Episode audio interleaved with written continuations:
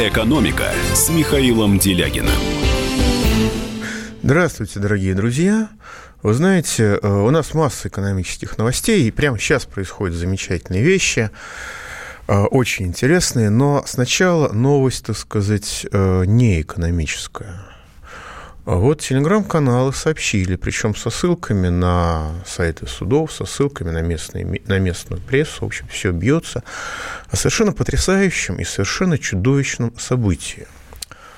А в декабре 2018 года, больше года назад, в Уссурийске, Приморского края, это большой, относительно большой, серьезный город, водитель-мигрант рейсового автобуса выкинул 94-летнего ветерана Великой Отечественной войны из этого автобуса, водитель-мигрант.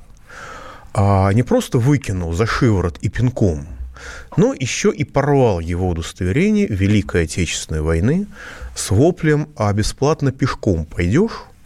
Ну, потому что нужно собирать кассу. А это было признано нарушением.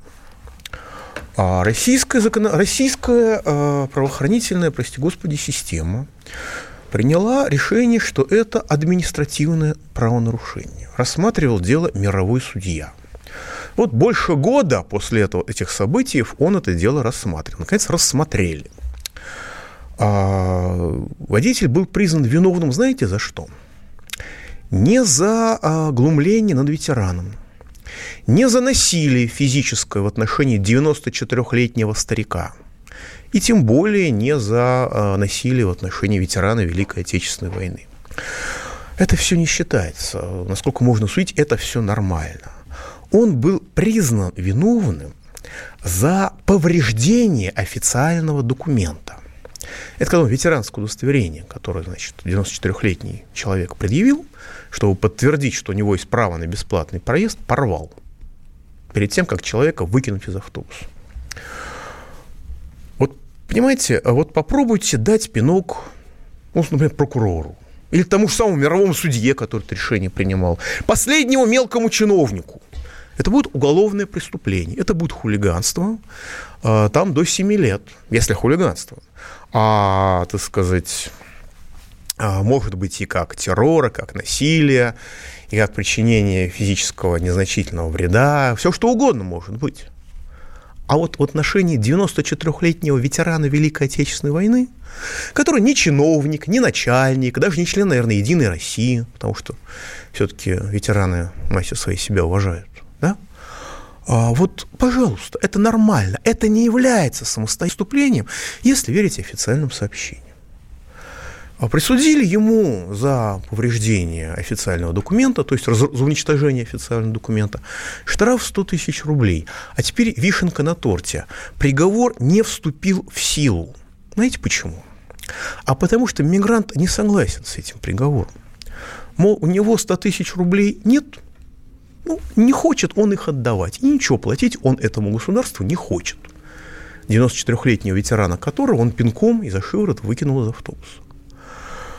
А, понимаете, вот это на самом деле, это наглядная иллюстрация того, что из себя представляет сегодняшнее российское государство, в котором можно избивать, можно бить, можно выбрасывать из автобусов ветеранов Великой Отечественной войны накануне 75-летия Великой Победы.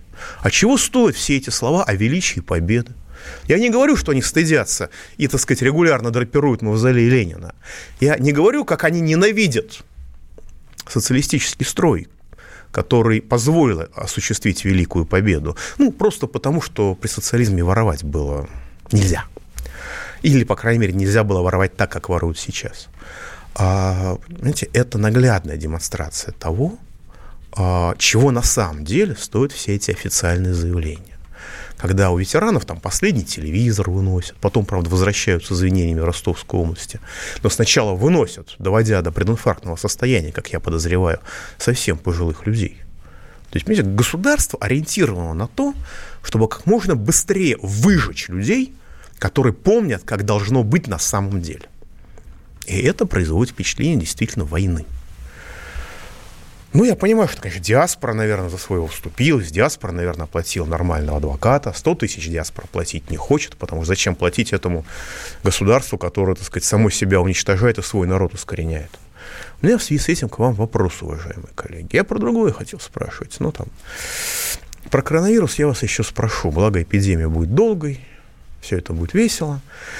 У меня вопрос про другое. У меня вопрос в связи с этим чудовищным, на мой взгляд, преступлением преступлением, которое совершил трудовой мигрант, и преступлением, которое совершили представители российской, российского государства. Я понимаю трудового мигранта, он может по-русски вообще не говорить, чихать, чихать он хотел на эту страну, в гробу он ее видел, в белых тапочках со всеми ее ветеранами. Это я понимаю. И глядя на, так сказать, превращение Москвы в Москвабад, я понимаю, что, наверное, в принципе, это некоторая объективная закономерность. А вот российское государство, я понимаю, что это люди, которые не любят тех, кто считает коррупцию преступлением. Поэтому люди русской культуры на территории, которую контролирует российское государство, чувствуют себя не в своей тарелке, чувствуют себя неуместными, несуществующими, не имеющими права быть, подлежащими замене на людей других культур, которые к взятке относятся не как к преступлению, и коррупция относится не как к преступлению, а как к нормальной деловой транзакции, к нормальной схеме организации бизнеса.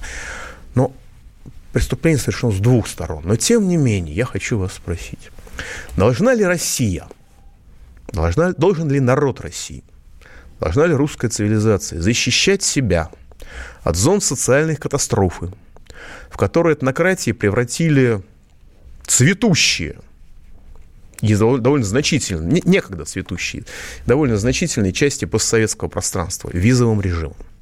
Должна, должны ли мы вводить визы – в отношении потока вот этих вот трудолюбивых соотечественников из стран, которые превратились в зону социальной катастрофы. Дело даже не в культуре, дело в том, что там настоящая социальная катастрофа. Изгнав, так сказать, основную часть не местного населения, я говорю корректно, чтобы по 282 статью не попасть, соответствующие этнократии стали, естественно, превращать, не заводить свои страны где-то на феодальный уровень, где-то на родоплеменной уровень, ну, где-то на поздний феодальный, надо отдать им должное, там цивилизованные люди относительно. Но все эти страны с разной скоростью, почти все, идут к превращению в социальную катастрофу. Ну, там, кроме Беларуси. А мы должны отгораживаться от них визовым режимом или нет? Если вы считаете, что мы должны защищаться визовым режимом от зон социальной катастрофы, а, да еще которые управляются этнократиями. Звоните 8 495 637 65 19.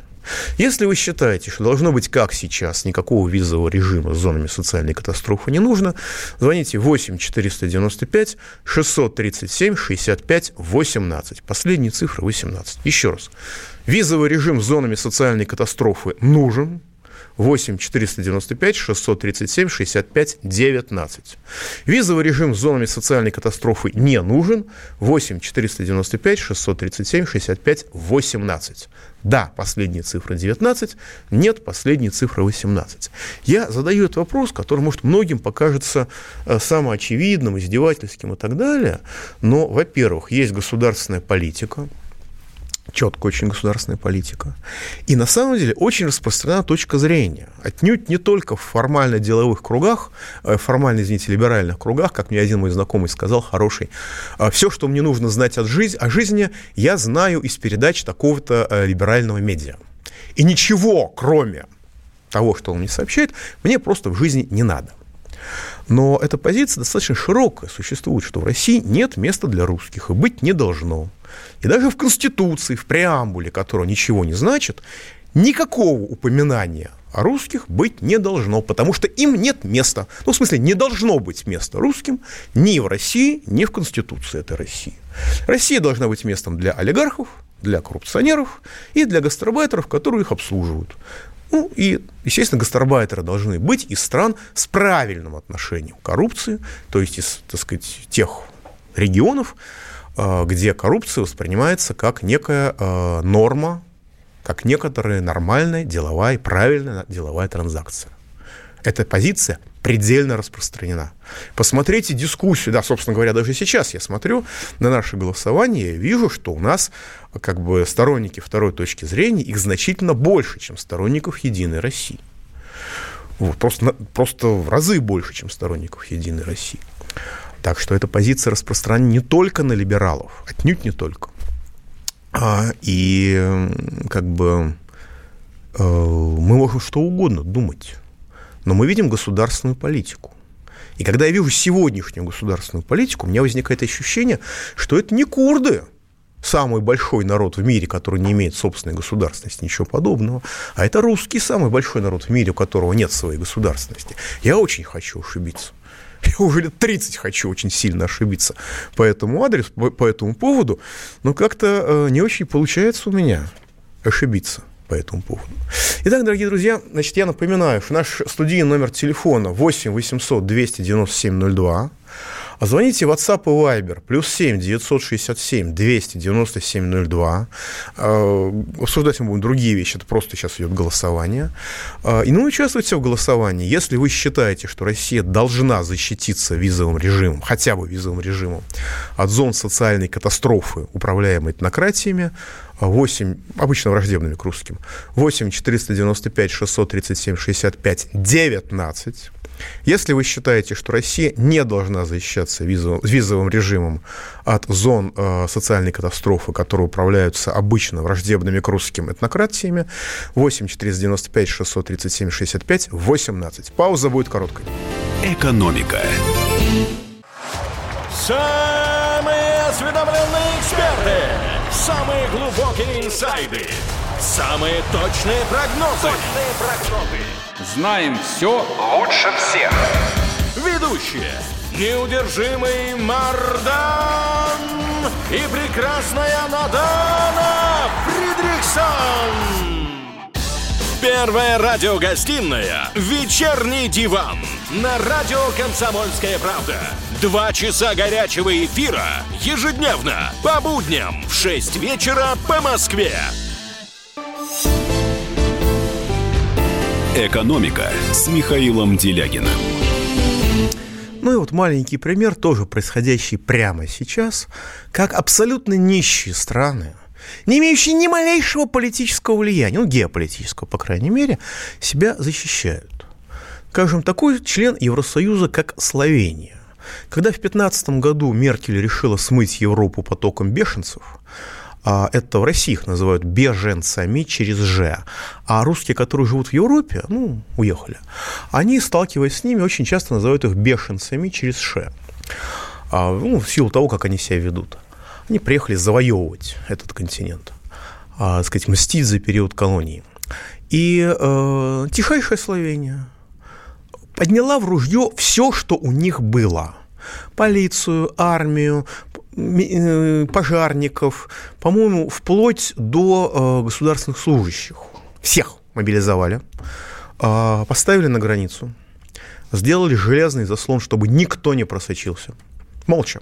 Без истерик, без пропаганды. Поэтому про поляков говорят, про венгров говорят, про славянцев просто многие очень не знают, даже в самой Европе. А дальше они провели прочесывание всей страны и выловили всех незаконно перешедших границу мигрантов. После чего депортировали их из страны, сделав им строгое, очень строгое и очень доступное даже для э, не владеющих славянским или там, английским языком людей внушение. Так, чтобы всем сказали, что сюда соваться нельзя. Пример, который происходит прямо сейчас. Господин Эрдоган решил шантажировать Европу, чтобы Европа э, поддержала его в его поддержке сирийских террористов против России Сирии, и Ирана, кстати и э, отправил через границу в Грецию и Болгарию в первую волну порядка 70 тысяч этих самых беженцев из нескольких миллионов, которые он там, так сказать, у себя на территории принял и, значит, использует их как политический ресурс, геополитический ресурс. Как реагировала Болгария, я не знаю. Если честно, мне Европу не жалко после 2 мая 2014 года, потому что в Доме профсоюзов сгорела не Украина. В Доме профсоюзов 2 мая 2014 года сгорела Европа, по крайней мере, с моей точки зрения. Старой Европы больше нет после этого. Но э, как, бы, как поступила Греция? Она вплоть до бронетехники вывела на границу. она остановила всех. Так что э, эти, так сказать, несчастные люди, которых турки пинками гнали через границу, буквально пинками, стреляя в воздух над головами, чтобы, так сказать, только люди побежали, вот, они вынуждены были обратно переплывать реку, и многие переплыли. Не уверен, что все, но многие переплыли обратно реку, соответствующие кадры есть. А тех, кто все-таки прорвался на территорию Греции, значит, сейчас там отлавливают. И ускоренное решение судов. По одним источникам они получают три, по другим три с половиной года лишения свободы сразу, перед депортацией. В странах бедных типа Греции сидеть в тюрьме – это совершенно не то, что сидеть в странах относительно богатых, типа какой-нибудь там Норвегии. Это совершенно другие условия, совершенно другие, совершенно другая ситуация, совершенно другие впечатления. Вот. вот это нормальное отношение к своим границам. Повторюсь, Греция сейчас страна бедная. Греция сейчас страна, не имеющая никакого влияния вообще на мир. Но она себя защищает. Потому что греческое правительство считает, что оно должно служить Греции а не своим поместьем где-нибудь в Италии, которую у греков, наверное, тоже, наверное, у греческой элиты где-то там есть. Ну, а есть другие страны, не будем показывать пальцем, руководство которых, судя по всему, считает диаметрально противоположным. Давайте примем звоночку. Антон из Хабаровского в эфире. Здравствуйте, Михаил Геннадьевич. Здравствуйте. У меня такой вопрос. Значит, вот если не брать в расчет страны Персидского залива, то не получается ли, что страны, живущие за счет продажи ресурсов, Э, всегда беднее стран, э, живущих за счет продажи продукции, сделанной из, из этих ресурсов. Вот так ли это? Может ли быть иначе и при каких условиях? Значит, я скажу по-другому. Человек – это производно не, не только от того, что он делает, это про мораль, а про богатство – это как он делает. Если вы добавляете, делаете высокую добавленную стоимость в продукт, вносите, вы живете хорошо, потому что э, вы выполняете сложную работу, в силу этого вы воспитываете в себе и в своем народе интеллект, и этот интеллект находит, как себя реализовать. А если вы выполняете простую вещь, работаете, скажем, даже не бензоколонкой, потому что я не видел бензоколонок, где продавали бы сырую нефть, а просто поставщиком сырого ресурса, то вы глупеете. И в силу этого вы беднеете. Это почти неизбежно. Обратите внимание, как страны Персидского залива, как Саудовская Аравия, а, другие страны, а, они стараются привлечь к себе технологии стараются. Это практически религия там, солнечные батареи, которые им особо не нужны, э, так сказать, туристы, технологии, технопарки. Начали делать свои нефтеперерабатывающие комбинаты огромные, нефтехимию начали создавать. Почему? Потому что они не хотят глупеть, они хотят умнеть. Но управлять умными людьми сложно, потому что умный человек свою выгоду понимает, обмануть его сложно. А если вы хотите этих людей грабить, то вам нужно, чтобы они были идиотами, чтобы им, чтобы, так сказать, какую картинку показал, в то они и поверили. А так, вы правы, в общем, да. Если вы продаете сырье, то вы сначала глупеете, а потом беднеете. Это политика, это стратегия, это социальные технологии. Давайте еще звоночек примем. Артур Москва. Артур из Москвы в эфире. Алло. Здравствуйте. Здравствуйте. Здравствуйте. Алло. Да-да, слушаю вас. Здравствуйте. А вот у меня такой вопрос к вам. Артур меня зовут. Да-да. А, а такой вопрос у меня. Вот тут на днях я заспорился с людьми нашими. Я им доказывал, что наши люди умеют работать, и мы можем работать они мне доказывали, что, ну, вот трудовые э, люди, вот они, вот эти вот соседи наши, они такие трудолюбивые, а когда я им рассказывал, что я на заводе работал, мог работать, они нет, они меня на смех подняли, что я в советское время получал 300 рублей на заводе. Вот кто из нас прав? Рассудите вот ну, правы вы, Объясните правы мне, вы, правы вы, потому что в советское время на работе рабочий рядовой, если он был квалифицированный, мог и 400 рублей, 450 рублей получать. А, а токари шестого разряда, вообще рабочие шестого разряда, там зарплата была еще выше. Но дело даже не в этом. Вы просто спорите о разном. Вы говорите, что вы можете хорошо работать. А вам отвечают люди, которые, судя по всему, хотят иметь не работников, а хотят иметь э, дешевых и неквалифицированных работников. Вот вам за вашу работу нужно платить больше, чем мигранту по двум причинам. Во-первых, вам нужно платить за коммуналочку, не дай бог за кредиты вам нужно платить, вам нужно детям на образование откладывать. А они, это вторая причина, приехали в зону социальной катастрофы. Я совершенно не утрирую. В Таджикистане нормальная семья живет на лепешке без соли, просто белая, серая, такая сероватая мука. Белая – это хорошо. И э, с питом чая, который вот по нашим ощущениям, это э, веник. Это просто уже даже не чай, это вот спитой чай. Он, его пить нельзя. А они так живут. И они так живут все время продолжение социальной катастрофы, уже больше поколения. И э, поэтому э, ему можно платить немного. Ему можно экономить на зарплате более сильно, чем э, экономить на зарплате в отношении вас. Поэтому, поэтому люди, которые уничтожили технологии, оставили примитивные технологии, да, они теперь нанимают мигрантов, официальное наименование – трудолюбивые соотечественники, с подчеркиванием трудолюбивости. Трудолюбивость заключается в том, что это люди, которым можно платить гроши. И это люди, которых, которые прав де-факто не имеют. Мы допрыгаемся до восстания Спартака, как это бывает с любым рабовладельческим обществом, но пока ситуация как-то относительно контролируется. Но а когда вы говорите о том, кто умеет работать, а кто не умеет работать, алкашня ли русские, или, так сказать, э, создатели высочайшей техники, речь о другом. Русскому нужно платить больше, гражданину России нужно платить больше, чем гражданину Таджикистана. Ну, есть ситуация, когда уже гастарбайтерам платят больше, но это тот случай, когда значительную часть зарплаты у них забирают просто, так сказать, что называется, на взятки как я понимаю эти ситуации. Но в целом это экономия на зарплате. Вот и все. Давайте примем звоночку. Михаил Москва в эфире. А, здравствуйте, Михаил Геннадьевич. Здравствуйте. У меня, собственно, сначала замечание. Вы не сказали еще один вариант э, с гастарбайтерами. Надо, с моей точки зрения, ввести налог на работодателей этих гастарбайтеров, чтобы, так сказать, уравнять шансы. Как э, на ипподроме лошадь бегает с гандикапом, так и тут. Э, принял гастарбайтера, плати двойной или там тройной социальный налог. Да, да. А, если, а, если, а если гастарбайтер, не дай бог, что сотворил, то это не он отвечает за последствия, а его работодатель расплачивается за все все, выплачивают все штрафы, весь материальный ущерб, весь моральный ущерб. Я согласен, это было бы очень правильно, но у нас есть вариант только да и нет, только два ответа. А так, да. конечно, это было бы правильно. А вопрос, собственно, вот в чем. Тут недавно президент э, очень хорошо разложил по полочкам, э, так сказать, интересы финансовые и политические украинского, так сказать, истеблишмента.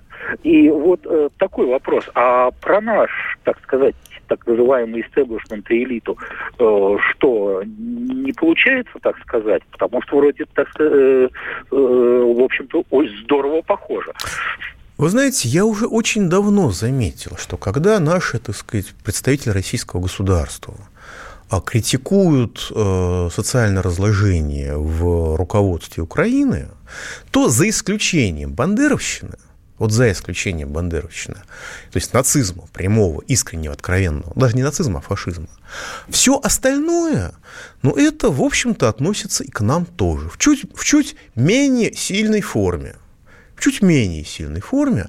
Но обратите внимание, сейчас у них баталии вокруг чего? Вокруг земли. Продавать землю иностранцам и, так сказать, вообще в частные руки или не продавать. А нас-то землю давным-давно продали. Так что вы просто почитайте, что наши, э, как, как наши критикуют Украину, и вы увидите Российскую Федерацию просто лайт. Экономика. Где Антонов? Где Миша? Где Антонов? Где Антонов? Михаил Антонов.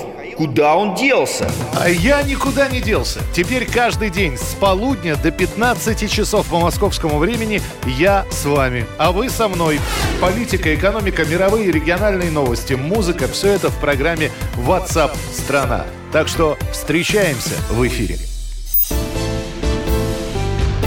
«Экономика» с Михаилом Делягиным. Итак, дорогие друзья, продолжаем. Знаете, иногда вот такие вот диалоги у вас устраиваются замечательные прямо в эфире, прямо в ваших записях, что я не могу не воспроизвести. 4225 пишет, не делайте из нас монстров. Вероятно, это так сказать, э, представитель э, мигрантов пишет, потому что из нас. А вслед за этим 87 10 пишет. На днях на Шаболовке, это, в общем, довольно близко к центру, мигрант зарезал пенсионера в метро. Да? Вот вам, пожалуйста, э, реальная ситуация, как она есть. Уважаемый 4225, никто, как вы пишете, из вас монстров не делает. Просто мы живем в этой стране вместе с вами, ходим по улицам, друг на друга смотрим сталкиваемся. И видим, кто и как, и э, у кого какие обычаи. Да? Кто с ножами ходит по улицам и в метро ездит. Ну, а кто, так сказать, привык жить в цивилизованной стране, поэтому живет без ножа. Вот. И это э, реальная проблема. Она менее острая, чем там стоит, там, чем 10 лет назад стояла. Это правда. Но это реальная, на мой взгляд, проблема, которая дальше при такой политике российского государства будет только нарастать. И еще раз, я очень хорошо помню, как поступали с гражданами России, ну, с русскими, как поступали с русскими, с украинцами, с белорусами, вообще с представителями некоренной национальности – ну, с армянами в Азербайджане, с азербайджанцами в Армении, с армянами там, в Казахстане, хотя их там было немного. В очень многих странах, которые сейчас очень любят поговорить о дружбе народов, и что Россия должна за эту дружбу народов платить, платить, платить, платить, каяться, каяться, каяться, каяться.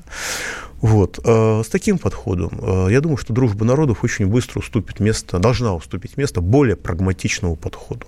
Вот 97-29 пишет. Живу на Ямале, 38 лет. В последние 10 лет поток мигрантов и э, выходцев с Кавказа превосходит поток людей, которые когда-то приезжали поднимать север. Ну, правильно, там же деньги, а деньги нужно изымать. Причем чем ближе к источнику, тем проще эти деньги изымаются. Давайте примем еще звоночек. Илья из Москвы в эфире. Добрый вечер, Михаил. Рад вас слышать, как всегда. Отвечая на ваш вопрос по голосованию, хочу сказать, что, конечно же, это, это а, Господи, первый вариант, который запрещает, а, точнее, нужно ввести визы. Визы? Я просто не помню. Первый, да. Если человек нормальный, да. пусть приезжает. В чем проблема? Конечно, визу делает, и, пожалуйста, работай и плати налоги больше, чем народонаселение нашей страны. Так, и у меня к вам вопрос. А, какие у вас ожидания от ОПЕК+, плюс, который будет на этой неделе в Австрии. Что можно ждать? Какие для России будут положительные, возможные положительные новости? Какие отрицательные? Благодарю я, вас. Я, спасибо большое. Я надеюсь, что все-таки договорятся о некотором сокращении добычи нефти, символическому. Это символическое сокращение добычи нефти окажет воздействие на рынок. Нынешнее падение – это реакция на торможение мировой экономики в связи с коронавирусом эта реакция даже, это э, как бы не, не на, накачка американской экономики здесь не сработала, лютая финансовая накачка. Но э, если дать символические сигналы, а падение Доу Джонса, по-моему, приостановилось или вообще временно остановилось, то в этом случае все будет достаточно хорошо, и цена на нефть восстановится.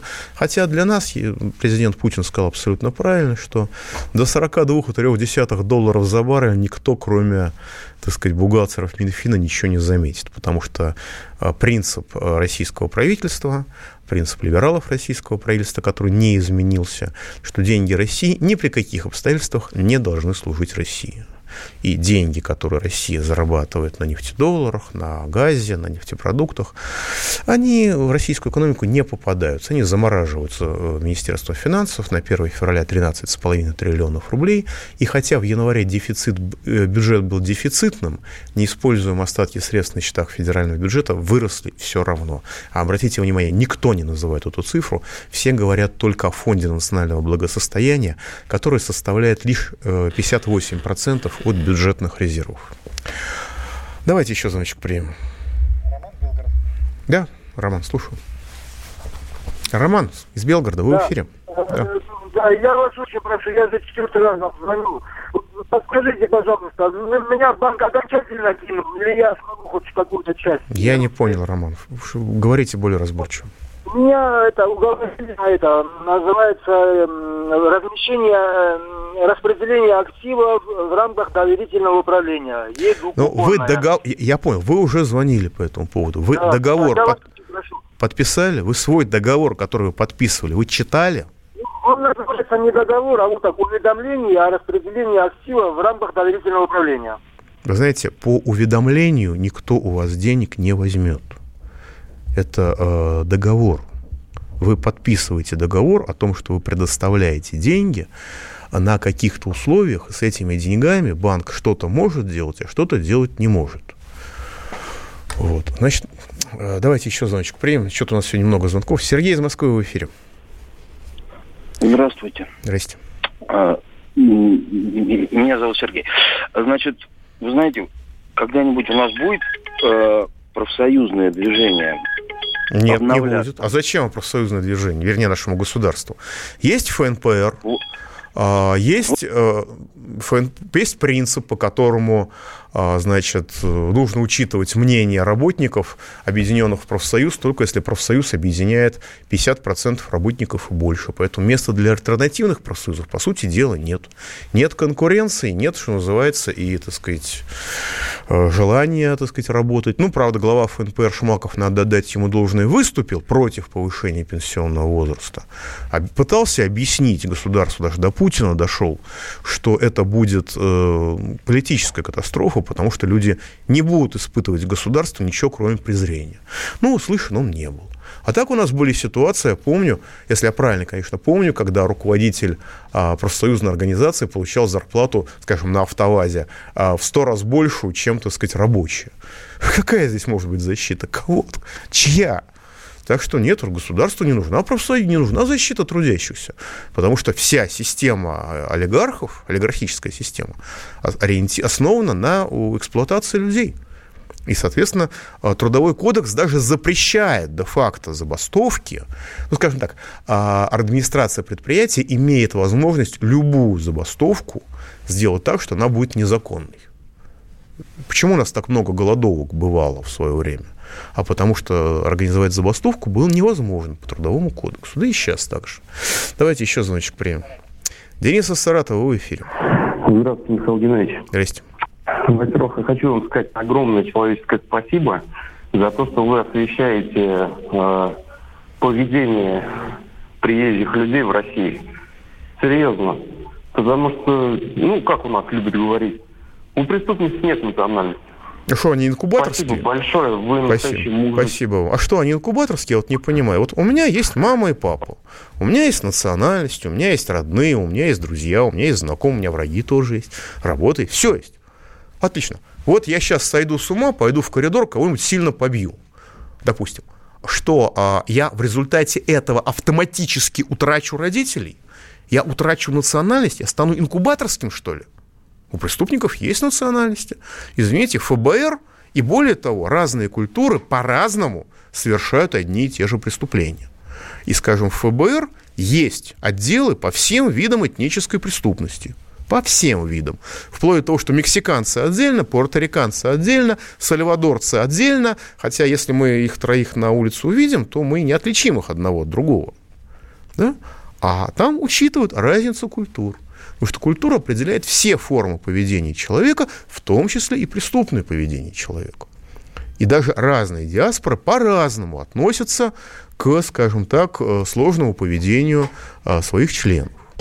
Так что э, это способ уничтожения людей. Это, это мантра либеральной пропаганды, направленная на то, чтобы уничтожить страну. Любую страну, которая этому поддается. Сейчас уничтожают Германию. Россия каким-то чудом выкрутилась, но еще далеко не до конца. Потому что у нас люди это поняли, что у преступника есть национальность. Люди кровью запомнили, представители каких национальностей в основном занимаются, скажем, торговлей наркотиками. Это написано кровью уже. В коде каждого человека люди прекрасно знают, где, что и куда не надо оставаться, по каким причинам. Но если сейчас, мне в 2001 году объяснял, в 2003 один правозащитник, прости господи, он мне объяснял, до сих пор уважаемый человек во всех советах входит, он мне говорил, что если условный таджик побьет условного русского, это будет бытовуха. Понятно же, что это бутовуха. А если в той же самой драке условно русский побьет условного таджика, то это точно преступление на межнациональной основе. Этот человек предельно уважаем всеми, он входит во все советы по правам человека. Возникает вопрос, по правам какого человека он входит в эти советы? По правам олигархов? На самом деле все очень просто. Нужно запретить социальный демпинг. Нужно запретить ситуацию, когда людям в зависимости от национальности, цвета кожи и гражданства платят разные заработные платы. Вот приехал человек из Таджикистана, он не может получать меньшую заработную плату за эту же работу, чем гражданин России. Ну, сейчас это уже придется бороться и с коррупцией, потому что люди получают большую заработную плату, чем граждане России. Попробуйте в Москве дворником устроиться на вполне хорошую заработную плату. Ну, как говорят, от трети до половины зарплаты они отдают в конвертике. Ну, собственно, просто даже не получают на руки. Они с этим согласны, потому что они бесправны. И это массовое явление. У нас скоро самолеты будут водить люди, так сказать, которые купили права на управление Ишаком. Ну, если, так сказать, машину по Москве можно водить, мы признаем права некоторых других государств, а потом удивляемся, а что это у нас в полтора раза выросли аварии с участием такси? А вот поэтому, потому что такова государственная политика. Пауза будет короткой. Не переключайтесь. Экономика. Я придумал такой сюжетный ход. Давайте я скажу некую чудовищную вещь. Это будет неудивительно скопление мигрантов – это не прогрессивная тема, не техническая, а стереотипная. Среди впечатлений моей юности через запятую идут трипы кислотные, наркотические, и благодать в церкви на праздник Троицы. Мы не знаем, есть ли у Мишустина под его пиджаком погоны, потому что если человек в конце 80-х торговал компьютерами, я думаю, к нему подошел какой-нибудь тогдашний товарищ майор, подполковник Путин, и сказал... А вот тут вот уже Программа «Кашин-Голованов. Отдельная тема». По будням в 9 вечера по Москве. «Экономика» с Михаилом Делягиным. Итак, дорогие друзья, мы продолжаем. Проголосовало у нас более 250 человек, что свидетельствует о большом интересе к, так сказать, к теме. А, менее 6% поддерживают политику российского государства, а также либералов и олигархов, по которой не надо вводить визовый режим в отношении зон социальной катастрофы. Более 94% выступают против политики российского государства, а также олигархов и коррупционеров и либералов, и считают необходимым ввести визовый режим в отношении зон социальной катастрофы. Это очень яркая иллюстрация того, как на самом деле устроена российская демократия. И как на самом деле устроено российское государство. Чьи интересы оно учитывает, кого оно слушает, ну а кого оно в лучшем случае, в самом лучшем случае, игнорирует. А то и оформляет по 282 статье. А теперь другая тема, но тоже о социальной близости. Как известно, Э, у нас много очагов коронавируса. И после того, как очаги коронавируса распространились из Китая или не из Китая на а, Южную Корею, на Иран, на Северную Италию, и там были везде вспышки, Россия очень, российское руководство очень быстро и оперативно ограничило, а то и вообще прекратило авиасообщения с Ираном и Южной Кореей. Про сокращение авиа, авиаполетов и перевозок пассажиров в Северную Италию если честно, я не слышал ничего. Может, это произошло, но просто никто не знает. Я задавал вопросы, в том числе в телевидении и на соцсетях. А что у нас в Северной Италии? Полная тишина. И результат. Коронавирус пришел в Москву из Северной Италии. Человек, который, так сказать, прилетел из Северной Италии, у него установлен, установлено, что он заболел коронавирусом. Его имя, фамилия называют. Я считаю, что это абсолютно неправильно. У любого человека, даже если он журналист, есть право на личную жизнь. А, слава богу, что болезнь протекает относительно легко, потому что человек относительно молодой. Надеюсь, что он выздоровеет, надеюсь, что заболевших будет немного, но человек, во-первых, неделю интенсивно жил в городе, а дальше, когда его положили в больницу, не было никакого серьезного режима, он спокойно ходил по всей больнице, он спускался на первый этаж, там люди пишут в соцсетях и в Телеграме о том, а, какой там был на самом деле режим в этой больнице. А, в общем, дорогие друзья, у нас будет, судя по всему, еще некоторое количество заболевших просто из этой самой инфекционной больницы города Москва номер один. И вторая вещь, которая меня глубоко шокирует. То есть, понимаете, карантина ввели в отношении всех, кроме Северной Италии. Ну, понятно, классовая сущность этого дела. У нас богатые люди не имеют поместий, за редким исключением, в Южной Корее, и тем более в Иране, и вообще вряд ли имеют что-нибудь в Китае. Но а, точно совершенно они имеют поместье в Северной Италии, в целом в Италии.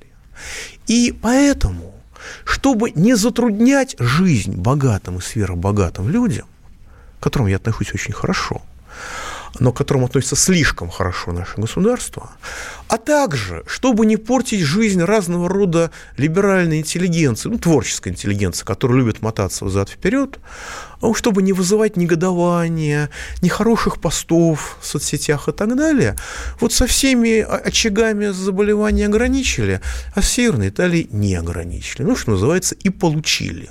Причем как-то удивительно быстро. На, в Питере молодцы, сделали систему, при которой любой житель Питера может провериться, нет ли случайно у него коронавируса. А у нас в Москве это сделать нельзя. Частные, и вообще все официально говорят, что есть единственный способ проверить, нет ли у вас коронавируса. Вызываете скорую, значит, выносите мозг этой скорой до такой степени, чтобы люди, замотанные реальными другими, так сказать, делами, вас отвезли в эту инфекционную больницу номер один, где больной с коронавирусом, так сказать, ходил достаточно широко по всем этажам и, может быть, не дай бог, там кого-то еще заразил, кроме себя. Но люди говорят, что они его видели там и на первом этаже, и что-то еще. Не говоря об условиях, но это другая тема. И э, там вероятность того, что вы, если не заболеете, то вы заразитесь, в общем-то, судя по всему, она все-таки имеет место быть. Другого способа проверить, являетесь вы носителем или нет, просто не существует. Зато Департамент здравоохранения города Москвы бодренько отчитался, что у нас все в порядке с, э, у нас сформирован, цитирую, в Москве сформирован достаточный запас необходимых препаратов для лечения. При том, что препаратов для лечения коронавируса не существует в природе, ну, в департаменте здравоохранения, вероятно, не слышали, а с другой стороны, а какая разница, что говорить гражданам? Они же все скушают. Они же все равно проголосуют как надо, а если вдруг как надо не проголосуют, мы их как надо посчитаем. Как я понимаю, логика примерно такая. То есть людям, правда, все равно, что писать. Но не может врач не знать, что нет, цитирую, препаратов для лечения коронавируса. Ну, правда, они не говорили коронавирус в официальной бумаге, написали для лечения вообще. Может быть, имеется в виду ОРВИ или просто плохое настроение. Но на самом деле большое человеческое счастье, что коронавирус – это, судя по всему, туфта – Судя по всему, это больше про политику, про пропаганду, это про экономику. Он действительно может сорвать мировую, мировые рынки в депрессию на год раньше, чем это должно было произойти само собой. Но э, про медицину, ну вот, пожалуйста уже шутят в социальных сетях, что коронавирус – это мечта Пенсионного фонда России, хотя правильнее было бы говорить о том, что это мечта не Пенсионного фонда, потому что он просто исполнитель, а российских либералов правительственных, которые, так сказать, организовали кражу у нас пяти лет жизни под видом пенсионной реформы. До 9 лет смертность ноль. Просто статистика среди всех заболевших. В возрасте от 10 до 39 лет смертность 0,2% каждой из многих возрастных групп. Подозреваю, что заболевших до 39 лет так мало, что статистика просто не репрезентативна, потому что нет должного количества, несмотря на 89 тысяч заболевших. В возрасте от 40 до 49 лет смертность 0,4%. Да, это в 20 раз больше, чем, при смертности, чем смертность от обычного гриппа. Но, простите, пожалуйста, это не катастрофа. Да, это, ну, как бы это ужасно, это страшно, это трагедия, но это не является большой катастрофой. А дальше начинается рост. В возрасте от 50 до 59 лет смертность составляет 1,3%. В возрасте от 60 до 69 лет смертность 3,6%. От 70 до 79 лет 8%. И старше 80 лет 14,8%. Это официальная статистика на сегодняшний день. То есть укрепляйте иммунитет – всеми силами. И чеснок, и камфорный спирт, снаружи, разумеется. И промывание носоглотки, если не камфорным спиртом, то, так сказать, хозяйственным мылом и дегтярным мылом. Многие-многие, э, все другие народные средства. И я думаю, что мы эту эпидемию в общем и целом не заметим с медицинской точки зрения. Здоровья нам всем. Не болейте, не подвергайтесь стрессам, чувствуйте себя хорошо и спокойно. Счастливо. Да, и хочу добавить, я надеюсь, что московские власти будут реагировать быстро, потому что в школах уже введена проверка э, температуры на входе. Так что все нормализуется потихонечку. Политика. Владимир Путин приехал в Японию на саммит большой... Экономика. Покупательная способность тех денег, которые вы... Аналитика. Что происходит правильно, а что происходит Технологии. В последнее время все чаще говорят о мошенничестве с электронными подписями. Музыка. Всем привет! Вы слушаете «Мир музыки». Радио «Комсомольская правда». Слушает вся страна.